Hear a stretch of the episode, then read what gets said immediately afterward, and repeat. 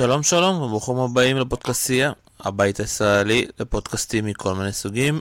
אנחנו ממשיכים בפודקאסט שלנו, עולים לרשת ומנסים להגיע למשחק של פדרר וכבר אנחנו יכולים אה, להגיד מי הולך להיות בגמר וזה מרן סיליץ' ואנחנו כאן עם אה, אבי זרונזון. מה קורה אבי? היי, מה העניינים? בסדר גמור, למי שהשם הזה קצת לא מוכר, אבל אבי היה עורך בגלובס וגם בערוץ הספורט, כותב אה, על טניס, ואני פעם מאוד נהניתי, וחבל שאנחנו לא יכולים לראות את הכתבות שלו שוב. אז אנחנו נתחיל אה, ישר עם, עם המשחק שהיה היום, וזה סינץ' אחרי שהוא מנצח את אדמונט. ואני אגיד לך את האמת, די הופתע, אני די מופתע מהכושר שלו בכלל בטורניר הזה, ודיברתי על זה כבר בפודקאסטים הקודמים, בעיקר מבחינת הכושר, אתה יודע, הגופני. וגם ראינו את זה היום מול אדמון.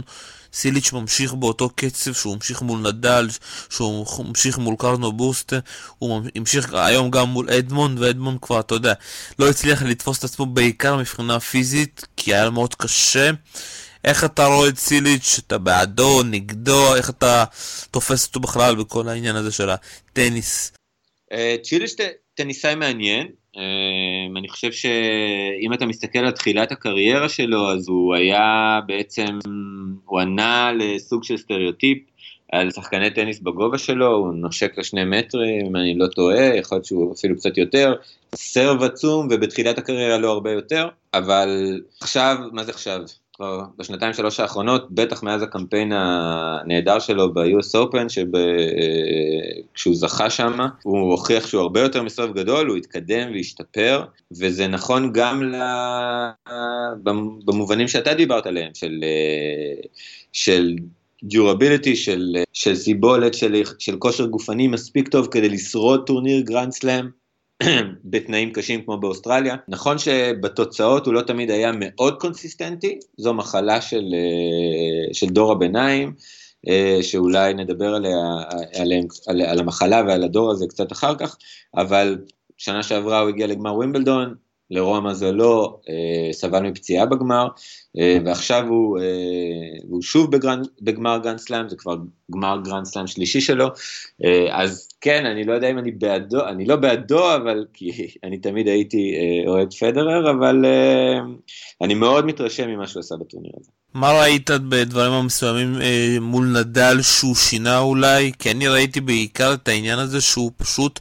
המשיך באותו לבל, גם מערכה שלישית שהייתה מעולה מבחינתי, גם בסט הרביעי, אתה יודע, הוא המשיך לתקוף ולתקוף ולתקוף, ולמרות שנדל, אתה יודע, כל פעם ניסה לשגע אותו עם ההליכות האלו, אתה יודע, בגיים שהוא מחזיר, זה לא שיגע אותו, והוא המשיך בטקטיקה שלו, דבר שאנחנו, אתה יודע, די מופתעים מלראות את זה מציליץ', כי הוא הפסיד הרבה פעמים, גם לנובה, גם לנדל, גם לפדרר, וכאן יש איזשהו שינוי. כן, אני חושב שבמשחק מול נדל, הדבר הכי מרשים היה באמת הקונסיסטנטיות המנטלית הזאתי של לבוא עם תוכנית משחק, שהיא התוכנית משחק היחידה שיכולה לעבוד נגד נדל, אה, בעצם אתה חייב לתקוף אותו כל הזמן ואתה חייב להיות ביום טוב, שהכדורים ייכנסו, כן? אה, וגם כשהוא, נדל, מחזיר את רוב הכדורים וזוכה בנקודות ארוכות ומוציא כדורים מפינות בלתי אפשריות, אתה לא מוותר ואתה לא נרתע ואתה ממשיך כל הזמן מפעיל את הלחץ, והוא עשה את זה לאורך כל המשחק, כן? אפילו כשכמו שציינת, בסט השלישי הוא הפסיד, כן? למרות שהסט היה על המחבט, של, על המחבט שלו. אה, בטייברק היה לו ב-5-5 כדור קל לגמור נקודה, לשים ווינר פשוט, הוא החטיא אותו ואז נדל אה, לקח את הסט. הוא לא, זה לא שבר אותו מנטלית, ואני חושב שזה כמובן, זו, זו כמובן התפתחות בקריירה של צ'יליץ'. Uh, מעבר לזה ברמה הטכנית, ה forehand תמיד היה shaky שם, הרבה פחות יציב מה backhand, והוא נראה יותר יציב עכשיו, וזה כמובן עוזר, עדיין גם שחקנים שה backhand שלהם יותר טוב מה forehand, רוב הפעמים הם יתקפו יותר עם ה forehand. אתה חושב, אבל אתה יודע, כשאני מסתכל על ה backhand שלו, זה לא backhand כזה שהוא באמת תוקף איתו, הוא דווקא זה backhand כזה שהוא באמת מחזיר איתו, אתה יודע, אבל זה, הוא לא עושה יותר מדי אה, נקודות ממנה. נכון, אבל הוא תמיד היה יותר קונסיסטנטי. זאת אומרת, ה forehand הוא, שוב, גם שחקנים שאתה, שמזוהים עם backhand, קח את אה, סטן וורינקה. סטן וורינקה על, עלה מדרגה, כן, כשה forehand שלו השתפר, כי עדיין ה forehand זאת החבטה שאתה ברוב המקרים תצטרך לתקוף איתה. וצ'יליץ' פשוט ה backhand שלו היה יותר קונסיסטנטי לאורך כל הקריירה, ה forehand היה קצת shaky, לפרקים מעולה, לפרקים אה, מייצר המון unforced errors, ועכשיו נראה שהוא פשוט הרבה יותר יציב. ואתה אומר שזה בעיקר, אתה יודע, הוא יכול לבוא ככה בתחילת השנה, שעדיין אף אחד, אתה יודע, כזה, יש לו עדיין את הסטיגמה הישנה שכולם זוכרים איך הוא משחק, ובתקופת ההכנה הזאת באמת כל אחד, כמו שראינו עם נובק, שהוא עושה את השינוי בסרף, אז בטח גם השחקנים האחרים מנסים לשנות כל מיני אלמנטים במשחק שלהם. כן, אה, תראה, ב off season כולם עובדים ומנסים להוסיף דברים ומנסים לעשות אה, כל מיני tweak ים בדברים אחרים. הרבה פעמים בגלל שה off season בטניס מאוד קצר, אליפות אוסטרליה מסורתית, יש בה יותר הפתעות מבטורנירים אחרים, זה בוודאי נכון לטורניר השנה. אז מהבחינה הזאת, צ'יליץ' כמובן ניצל את ההזדמנויות ש... שנפתחו בפניו, ומי שיסתכל על ההגרלה בתחילת האליפות, סימן את הרבע גמר הזה, צ'יליץ' נדל, כן? כי בעצם כשאני הסתכלתי על ההגרלה אמרתי אוקיי, לנדל יש הגרלה קלה עד צ'יליץ', אם הוא עובר את צ'יליץ' אז הוא אה, במצב טוב. ובסופו של דבר קרה מה שקרה וצ'יליץ' יצא משם מהחצי הזה של ההגרלה. כן, אתה יודע, מעניין אותי לראות uh, אם המשחק ממשיך ואם נדל היה כשיר, אני חושב שזה משחק שיכל להגיע בקלות, אתה יודע, ל-9-7 כזה, 11-9, כי שניהם היו בזון מטורף, אתה יודע, וגם ראית את התגובה אחרי זה של נדל, שהוא פשוט השתגע שהגוף שלו בגד ככה.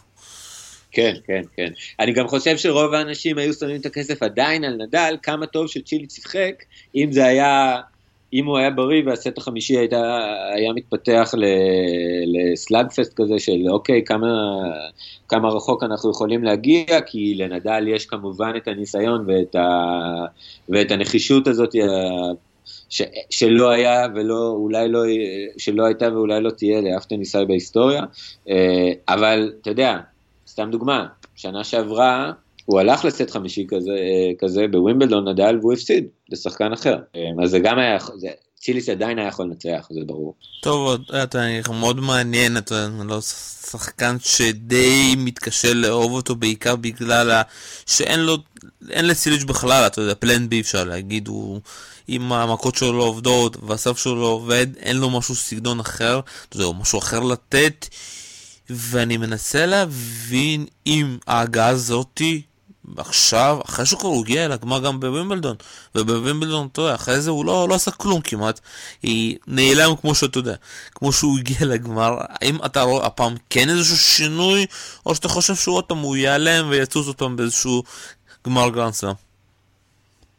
אני חושב שאם לחזור שנייה לנקודה מתחילת השיחה, אני חושב שצ'יליץ' ועוד כמה טניסאים בגיל שלו, מה שנקרא דור הביניים, הם, אני לא רואה אותם אה, מפתחים קונסיסטנטיות שמאפיינת את, הדור, את הגדולים של הדור הקודם, כמובן אנחנו מדברים על הרביעייה הגדולה, זאת אומרת המחלה הזאת ש, שמאפיינת את כל הקריירות שלהם, שלו, של דימיטרוב, טוב דל פוטרו לא ברשימה הזאת בגלל הפציעות, צריך להוציא אותו ממנה, אבל יש עוד כמה טניסאים שם, היא פשוט חלק מהאופי שלהם, זאת אומרת אני לא רואה אותו עכשיו, או עכשיו או אי פעם, מרים את עצמו לרמת קונסיסטנטיות שתאפשר לו להצליח שבוע אחרי ש... מה זה להצליח? לזכות בתארים ולהיות בחצי, בחצאים, חצאי גמר ובגמרים שבוע אחרי שבוע בסבב. הוא פשוט, זה לא, זה לא הטיפוס, זה לא מה שהוא הראה לנו עד היום, אבל הוא כנראה יהיה תמיד שחקן גרנד סלאמים טוב מאוד ואיום, כן? שחקן שזכה בגרנד סלאם ושהגיע כבר לשני גמרים נוספים, נראה מה יהיה באליפות הזאת, יכול להיות. אה, שזה יסתיים בעוד תואר, הוא שחקן שתמיד יהיה איום בגרנד סלאם עד הרגע שהוא יתחיל לדעוך, והוא עוד לא קרוב לדעיכה. טוב, זה מאוד מפתיע בכלל אה, מה שקרה כאן, ובמיוחד איתו. בואו קצת נדבר על אדמונד.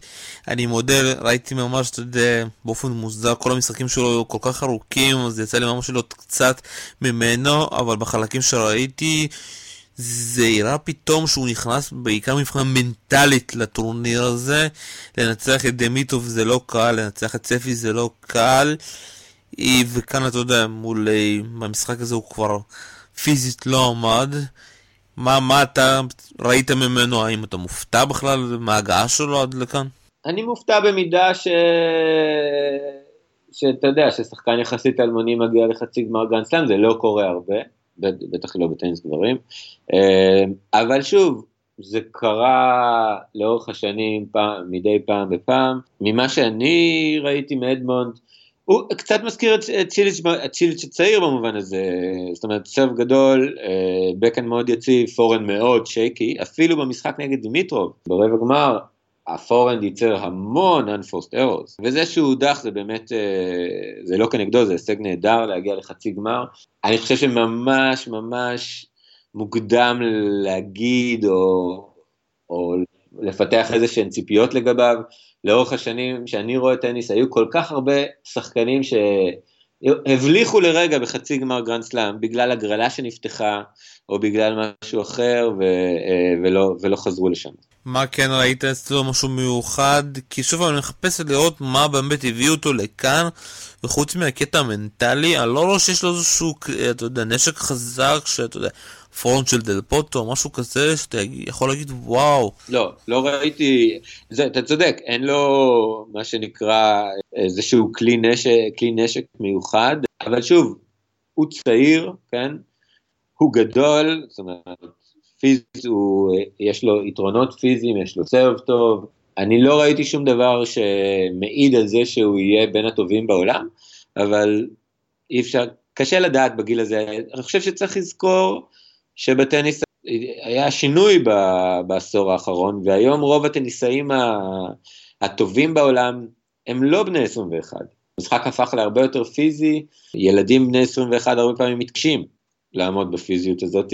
אליפות אוסטרליה השנה הייתה אליפות מלאת הפתעות, ההגרלה נפתחה לה, להרבה מאוד אה, שחקנים, שבימים רגילים זה לא היה קורה, אז אני חושב שאני הייתי שם את אדמונד בקטגוריה הזאת של שחקן שכרגע קשה לדעת מה יהיה איתו, הוא עשה הישג מאוד, מאוד יפה, אבל אני לא הייתי מסמן אותו כאיזה עילוי שהוא יהיה top tenner בקריירה.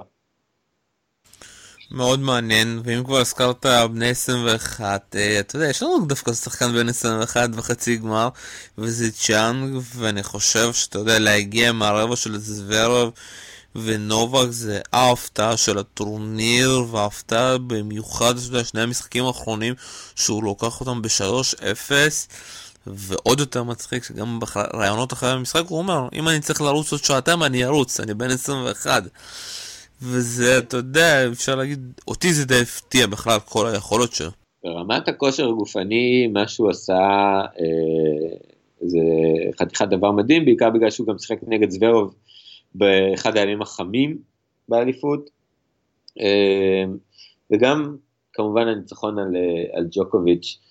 צריך לסייג, זה לא כמובן עומד כנגדו, כנגד צ'אנג או צ'ונג, אני חושב שמבטאים את זה צ'ונג, אני לא מאה אחוז בטוח. אה, זה שג'וקוביץ' בא לאליפות לא מוכן, במא, לא בריא במאה אחוז, זה כמובן לא עומד כנגדו.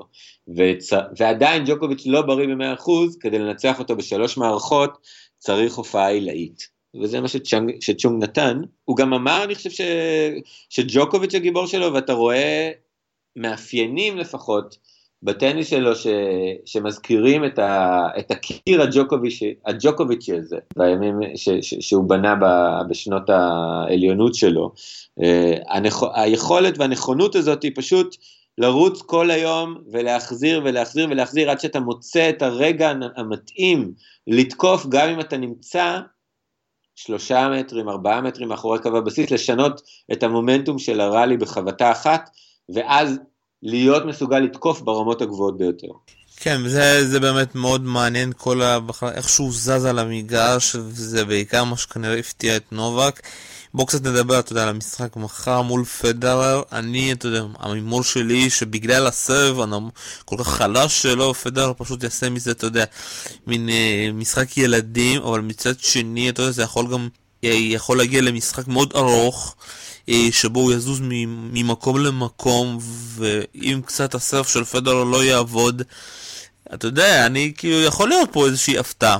כן, קודם כל תמיד, זאת אומרת, זה תמיד יכול לקרות. אני חושב שצריך להיות מאוד ברור בשלב הזה, המשחק הזה, ולא רק המשחק הזה, כל המשחקים שפדרר משחק כרגע, אה, ושיחק בטורניר, ופחות או יותר גם אפשר להגיד בשנה שעברה, תלויים קודם כל בו, כן? זאת אומרת, אם פדרר ביום טוב, ו... ומרגיש טוב, אז אף אחד לא ינצח אותו. אה, בשנה שעברה הוא היה 5-0 נגד נדל, אם אני לא טועה, או 4 או 5, אני חושב ש-5. ביום שהוא, שהחבטות, שה, שהגראונסטוק שלו אה, מתחברות והכל מרגיש טוב, הכדור מרגיש טוב על המחבט, אתה לא תנצח את פדרר בפורמה הזאת. אחרי שאמרתי את זה, לא כל הימים שלו טובים, ואם יש משהו שצ'ונג הראה, זה שהוא לא מפחד מהבמה. וכמובן כשאתה מגיע לשלבים האלה בגרנד סלאם, המכשול העיקרי שעומד בפני כישרונות צעירים וחדשים, זה שעוד לא היית, עוד לא שיחקת ברבע גמר גרנד סלאם על מגרש כמו ארת'ר, אה, כמו רוד לייבר סטדיום, מגרש גדול, עזוב את הקהל, קודם כל המגרש הרבה יותר גדול, זה ממדים אחרים, זה משהו שאתה לא רגיל אליו, אתה מוסיף על זה את הקהל, אתה מוסיף על זה את התקשורת, אתה מוסיף הכל, זה דברים של, זה משהו שקיים בכל ספורט, אם עד שלא היית שם ועשית את זה, אז אתה לא באמת, מאוד קשה לך להתמודד עם זה. ומה שצ'ונגר ראה זה בניצחון, גם על זוורב, אבל בעיקר על ג'וקוביץ', זה שהפחד הזה שבטוח קיים אצלו, הוא יודע לשלוט בו. וזה כבר דבר מאוד מאוד חשוב ומאוד מאוד מרשים. Uh, עד כמה הוא יצליח לשלוט בזה נגד פדרר? לא יודע, כן?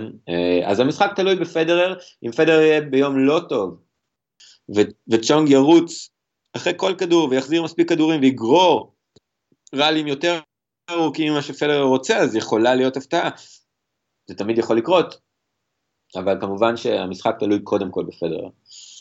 בואו באמת נדבר על העניין הזה של הקהל שקצת הזכרת, היו כמה נקודות גם מול נובק, במיוחד מול נובק, אתה יודע, נקודות ארוכות כאלה, ופתאום פתאום מתחיל, אתה יודע, אי, זה דווקא דברים באמת שמזכיר לי, מזכירים לי את נובק, שהוא מתחיל כאילו, אתה יודע, אי, למחוא כפיים לקהל, מראה אגרופים, מנסה להרים אותם, מנ... אי, וזה משהו די מוזר לשחקן בן 21, שוב, אני ראיתי את אה, צ'אנג, כשלא אומרים, כמה פעמים, גם שנה שעברה, והוא היה כזה, אתה יודע, הטניס שלו עדיין לא היה מסודר, וזה, הבנתי גם שהיו לו הרבה פציעות, והיו שם הרבה, אתה יודע, חסר היה משהו, והשנה זה פתאום הגיע מאיפשהו, ואני לא מצליח להבין מאיפה זה הכל מתחבר לו פתאום. לפעמים כשאתה עולה על גל, ואתה על מומנטום, ובמיוחד בגרנד סלאם, כשיש יותר משחקים, ו... יש יותר קהל והאווירה היא פשוט אחרת מבכל טורניר אחר, אז אתה פשוט, אתה נכנס לאיזשהו הילוך כזה, שאתה לא מצליח אחרי זה לשחזר אותו, תחשוב על אה, פרננדו גונזלס, טניסאית של יאני נהדר, שנראה לי בשיאו היה מדורג רביעי או שלישי בעולם, ושנה אחת באליפות אוסטרליה הגיע לגמר. הוא הגיע לגמר אחרי רצף של משחקים, שמעט, מעט טניסאים, ממש מעט, מתי מעט טניסאים שיחקו ברמה הזאת בקריירה שלהם. אני, ואני מאוד רציני, באותה, באותה, באותו טורניר הוא ניצח את נדל, אם אני לא טועה, ברבע גמר, היה לו משהו כמו 42 ווינרים ושל, ושלושה אנפורסט ארוס. הוא שיחק משחק מושלם, כן? והוא רץ, הוא פשוט רץ כל הטורניר עד שהוא הגיע לגמר, בגמר הוא הפסיד לפדרר, אמ, אבל הוא היה, הוא שיחק על ענן במשך שישה משחקים. אמ, והדברים האלה קורים בדרך כלל בגרנד סלאמים בגלל, בגלל המאפיינים ש, שדיברתי מקודם, ש, שהזכרתי מקודם, כמו העובדה שיש יותר משחקים, שהאווירה היא שונה, שיש יותר קהל, ואתה משחק גם יותר טניס, אתה משחק טוב מחמיש, מחמש מערכות, אז פשוט זה יכול להתחבר ופתאום לאיזשהו, ליצור איזשהו מומנטום ש, שבשאר השנה אתה לא, אתה לא תצליח לייצר. אז יכול להיות שזה ההסבר. טוב, מאוד אה, מעניין לעקוב אחריו, כי לגביו אני בטוח שהוא דווקא כן, אתה יודע, בגלל שזה גם דור חדש, שהוא כן, אנחנו נראה אותו גם מצליח במאסטרים כמו אינדיאן וולס ומיאמי, והוא גם שחקן חימר טוב, והוא יכול, יכול לתת פייט אה, לנדל, אתה יודע, ולכל ה...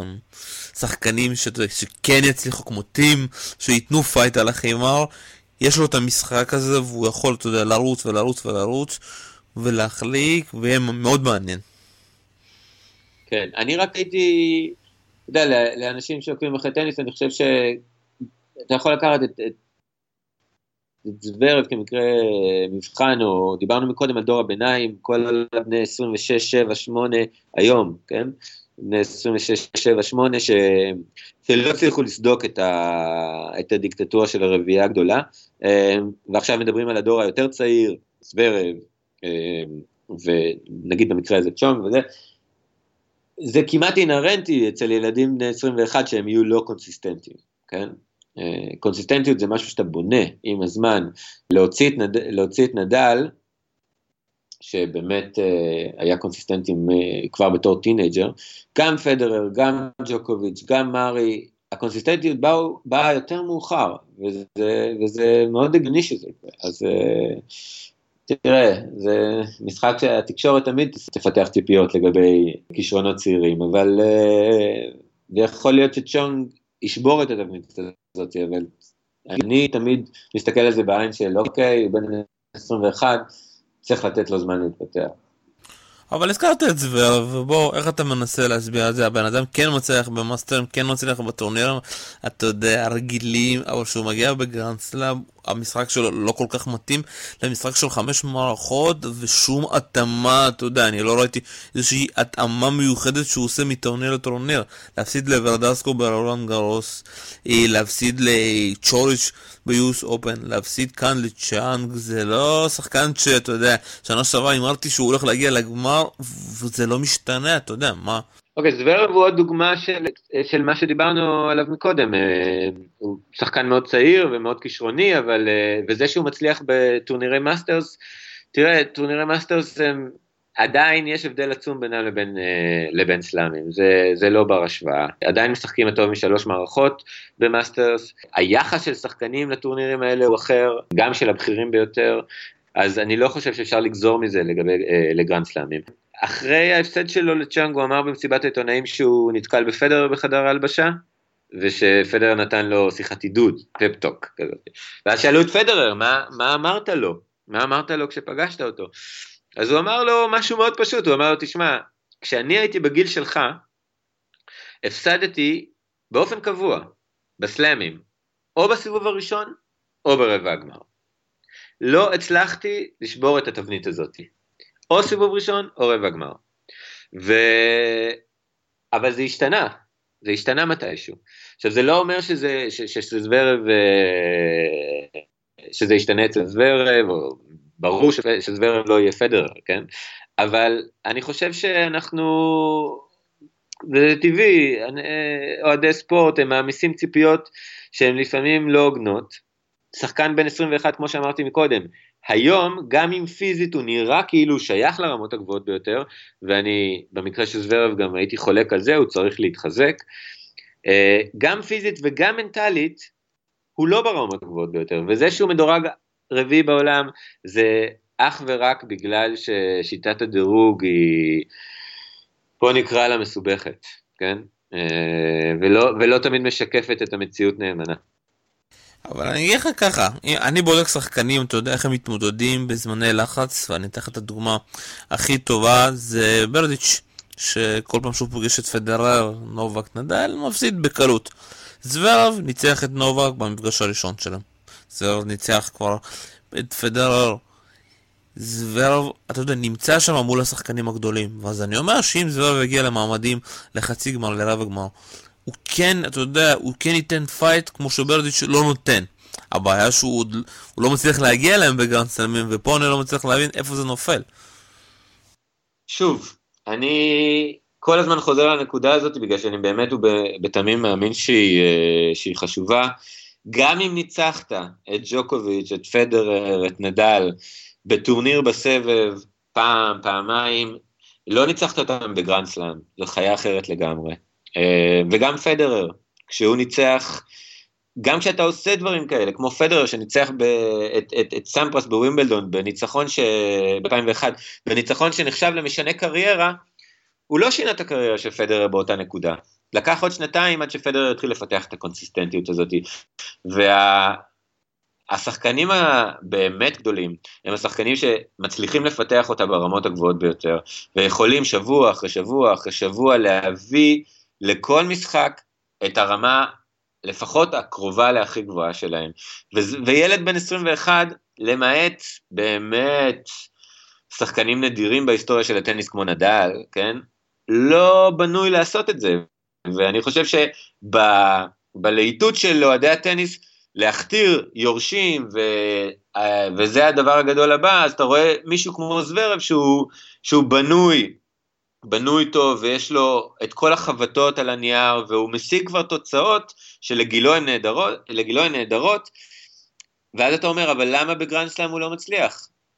בגרנד סלאמים, וזה חיה אחרת לגמרי, והלחץ עליו הרבה יותר גדול, ואז הוא מגיע למשחק מול מדורג 48 בעולם, כמו צ'אנגו, והוא פשוט לא מצליח להביא את הטניס הכי טוב שלו, או לפחות לא לאורך כל המשחק. אני לא שופט אותו לחומרה על זה, אמ, הזמן יגיד עד כמה טוב הוא יהיה, בוא נגיד שלגילו, ברמת הטניס, הוא מאוד מאוד מתקדם. אה, לגמרי, ותשים לב למשהו מעניין אצל זוורה, הוא הפסיד פה בחמש מערכות לצ'אנג, הפסיד לצ'וריץ' בארבע, לוורדסקו בחמש, ואם אני הולך אחורה, נדל לפני שנה, גם זה היה בחמש, ואני מחפש בווימבלדון, הוא הפסיד לראוניץ', לא זוכר אם זה, לדעתי זה היה בארבע ולא חמש. זה, זה עדיין מראה, שוב, מה שדיברת, שגם אצלמים ובכלל, הטוב מחמש זה חיה אחרת ממאסטרים, ואפילו בגביע דוויס אני קצת נזכר שהוא הפסיד לדעתי גם לדרסיס, הטוב מחמש. שוב פעם, זה, זה עדיין כאילו, שוב פעם, כן. כמה שזה שונה וזה, יש פה, יש פה דווקא איזשהו משהו שממשיך, דווקא במשחקים הארוכים שהוא לא מצליח, אבל אין לו שום בעיה של כושר. אז למה... לא, לא, לאו דווקא כושר אולי, אבל אתה מסתכל על זוורב, הוא, הוא מאוד ארוך, הוא מאוד דק, כן? אה, אני לא, אני לא טוען, לא טוען חלילה שהוא חלש מבחינה פיזית, אבל הוא בוודאי לא הגיע, לא גדל עדיין לתוך הגוף שלו, כמו שהוא, הוא לא, עוד, עוד שלוש שנים הוא, הוא ייראה אחרת, כן? אתה מסתכל על מישהו כמו ג'וקוביץ', שבסביבות 2010 פתאום התפת... לקראת 2011, כן, ששנת הפריצה הבאמת גדולה שלו, שפתאום גם הגוף שלו נראה אחרת, כן, בגיל 24. ולפני זה, נכון, הוא זכה בסלאם אחד באוסטרליה, אה, בגיל מאוד צעיר, אבל אחרי זה הגיעו שנים, הגיעו שנים של חוסר קונסיסטנטיות. זאת אומרת, גם זוורב צריך עדיין להתפתח מבחינה גופנית. גם אם יש לו כושר גופני לרוץ חמש מערכות, זה לא אומר שהוא מסוגל לייצר את אותה עוצמה מאותם מקומות על המגרש לאורך חמש מערכות. טוב, מאוד מעניין יהיה לעקוב אחרי זה, ושוב פעם, אני מקווה מתישהו שההימור שלי כן יצליח והוא כן יזכה, אתה יודע, אבל בינתיים הרבה שחקנים מצליחים לעקוב, אה, לעקוב אותו. אה, בואו קצת נדבר על דיוקוביץ', איך אתה ראית את המשחק מול צ'אנג. אני, אתה יודע, מה שאני שמתי לב מהמשחק הזה במיוחד, שחזר לו הרעב, הרעב לטניס, זה משהו שהוא איבד אותו אה, בווימבלדון, שהוא הפסיד לטים, שם כבר ראיתי שהוא לא רוצה לשחק טניס. ואתה יודע, והוא בא לשחק בווימבלדון כי הוא צריך לשחק בגלל הנקודות ובגלל הקהל. ואיך שהמשחק הזה נגמר, כבר, אתה יודע, לא הופתעתי בכלל שהוא אמר שהוא הולך לנוח עכשיו ולטפל במחבט, אה, בפציעה שלו. איך אתה רואה בכלל את כל העניין עם נובק? אני, הנקודה העיקרית שיצאתי איתה, או זאת השאלה העיקרית שיצאתי איתה מהטורניר הזה לגבי ג'וקוביץ' הייתה, למה הוא הגיע בכלל לטורניר הזה? זאת אומרת, מסיבה מאוד פשוטה, היה ברור מהרגע הראשון שראיתי אותו שהוא לא מאה אחוז, הוא גם אמר את זה, שהמרפק, שהיד לא, או, אה, לא קרובה למאה אחוז, ואז אני שואל את עצמי, בעצם, למה לעשות את זה וזאת אומרת, איך, איך, איך המצב הגופני שלך ישתפר אם אתה משחק, אם אתה חוזר לשחק טניס עם פציעה שהעומס הוא מרכיב, אה, הוא המרכיב הכי, אה, הכי חשוב בה. אה, וכשראיתי אותו בטורניר הזה, שוב, הוא מספיק טוב כדי לנצח את רוב הטניסאים בטניס, בסבב גם ככה, אבל זה לא היה קרוב לטניסאי שהכרנו, בעיקר בגלל שהיד החובטת שלו מאוד מוגבלת, כמובן הוא היה צריך לשנות את תנועה בסרב, זה דבר כמעט טראומטי לשחקן טניס, כן? אה, לשנות את התנועה בסרב, ואז אה, כמובן אתה עולה למשחק ואתה חובט עשרה דאבל פולטס, כן? ואין לך שום ביטחון בסרב השני שלך, זה בעיניי מצב נוראי להיות בו. אתה צודק, כנראה הרעב הוא מה שהביא אותו לשם, אבל אני פשוט הסתכלתי ושאלתי, אבל למה אתה עושה את זה לעצמך? כאילו, איך המצב היד שלך ישתפר אם תשחק עוד טניס עם יד פצועה? לא ברור לי. עכשיו אבל תשים לב, זה כל העניין שהוא לא מבטל גרנד סלמים, אתה יודע, גם אם הוא חצי, אתה יודע, היא... הוא משחק, אפילו אם הוא 60 fit, 70 אחוז, ראינו את זה בוומבלדון, ראינו את זה ברולנד גרוס וראינו את זה בכלל כאן, שזה יותר קשה לו לוותר כמו שחקנים כמו נדל, ונדל גם, הסיכוי שהוא היה לא, היה מאוד, סיכוי מאוד גבוה שהוא לא ישחק השנה, והפעם זה דווקא הפתיע אותי שהוא כן החליט לשחק, אבל נדל באוסטרליה, אם הוא לא כשיר והוא לא עשה את ההכנה שלו בצורה מעולה, היה מוותר לאוסטרליה. כן, אז אה, ג'וקוביץ', אני, תראה, אני, אני חושב ש, שהרעב חזר, זה ברור, וזאת הסיבה העיקרית שהוא באמת נסע לאוסטרליה, כי בניגוד לנדל, לדוגמה, זאת הפעם הראשונה שג'וקוביץ' נעדר מהסבב לתקופה ארוכה, לנדל יש ניסיון עם זה, והוא עשה את זה כמה וכמה פעמים, ולכן, כמו שאתה אומר, הוא היה מוותר אם הוא היה, אם הוא היה חושב שהוא לא יכול לזכות בטורניר. ג'וקוביץ' אולי קצת אה, היה חסר סבלנות. אה, אני מהצד, וזה כמובן רק מהפרספקטיבה שלי, עדיין לא מבין את זה, כי אני חושב שטניסאי ברמה שלו, ובשלב הזה של הקריירה, צריך לשחק, בטח סלאמים, רק אם, אתה, רק אם יש לו סיכוי לזכות בהם. אמ, אבל גם כשהוא בא, לפי דעתי הוא לא היה אפילו 60 אחוז פיט, כן? אמ, מה שאתה רואה זה שהשליטה שלו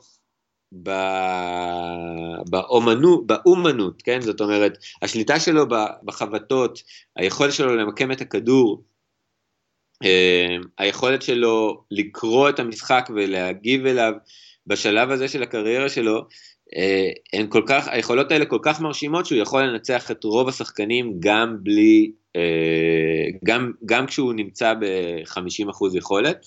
זה לא הצליח הפעם, אני גם חושב שהוא החמיר, אה, הבנתי גם שהוא החמיר את, ה, את הפציעה, ולכן שוב, התהייה שלי היא לגבי ההחלטה שלו להגיע לאוסטרליה, אבל בסדר, נראה מה יהיה.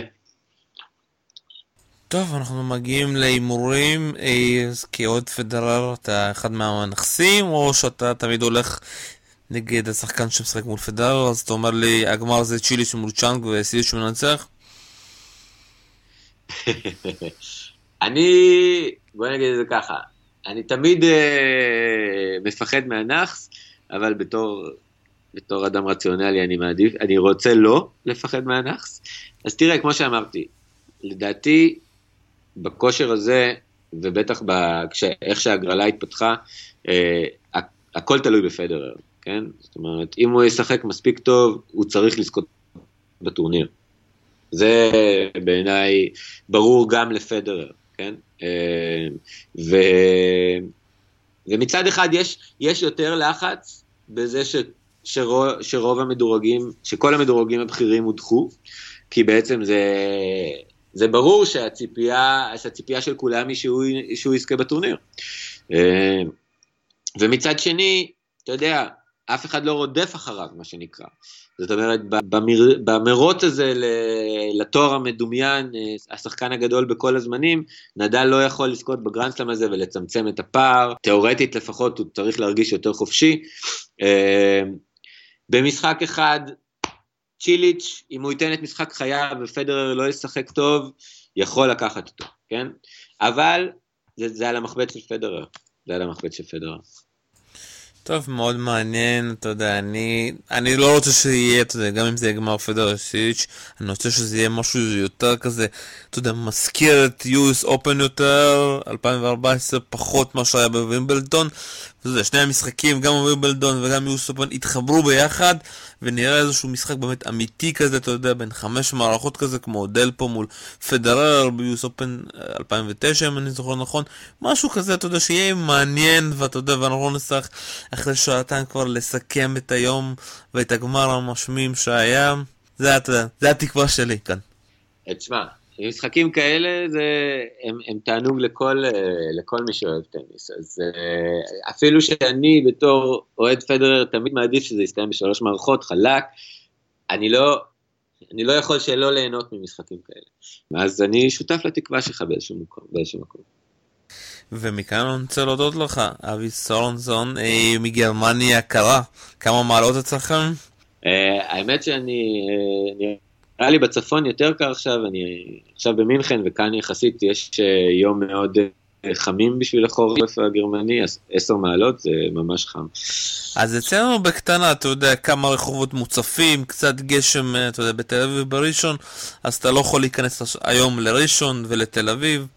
אנחנו מתקדמים, אתה יודע. יופי, המון תודה, ש... תודה, על... תודה על ההזמנה. תודה רבה, וכאן אנחנו מסיימים את הפודקאסט שלנו, אי עולים לרשת, ותודה שבא שהזנתם, ביי ביי.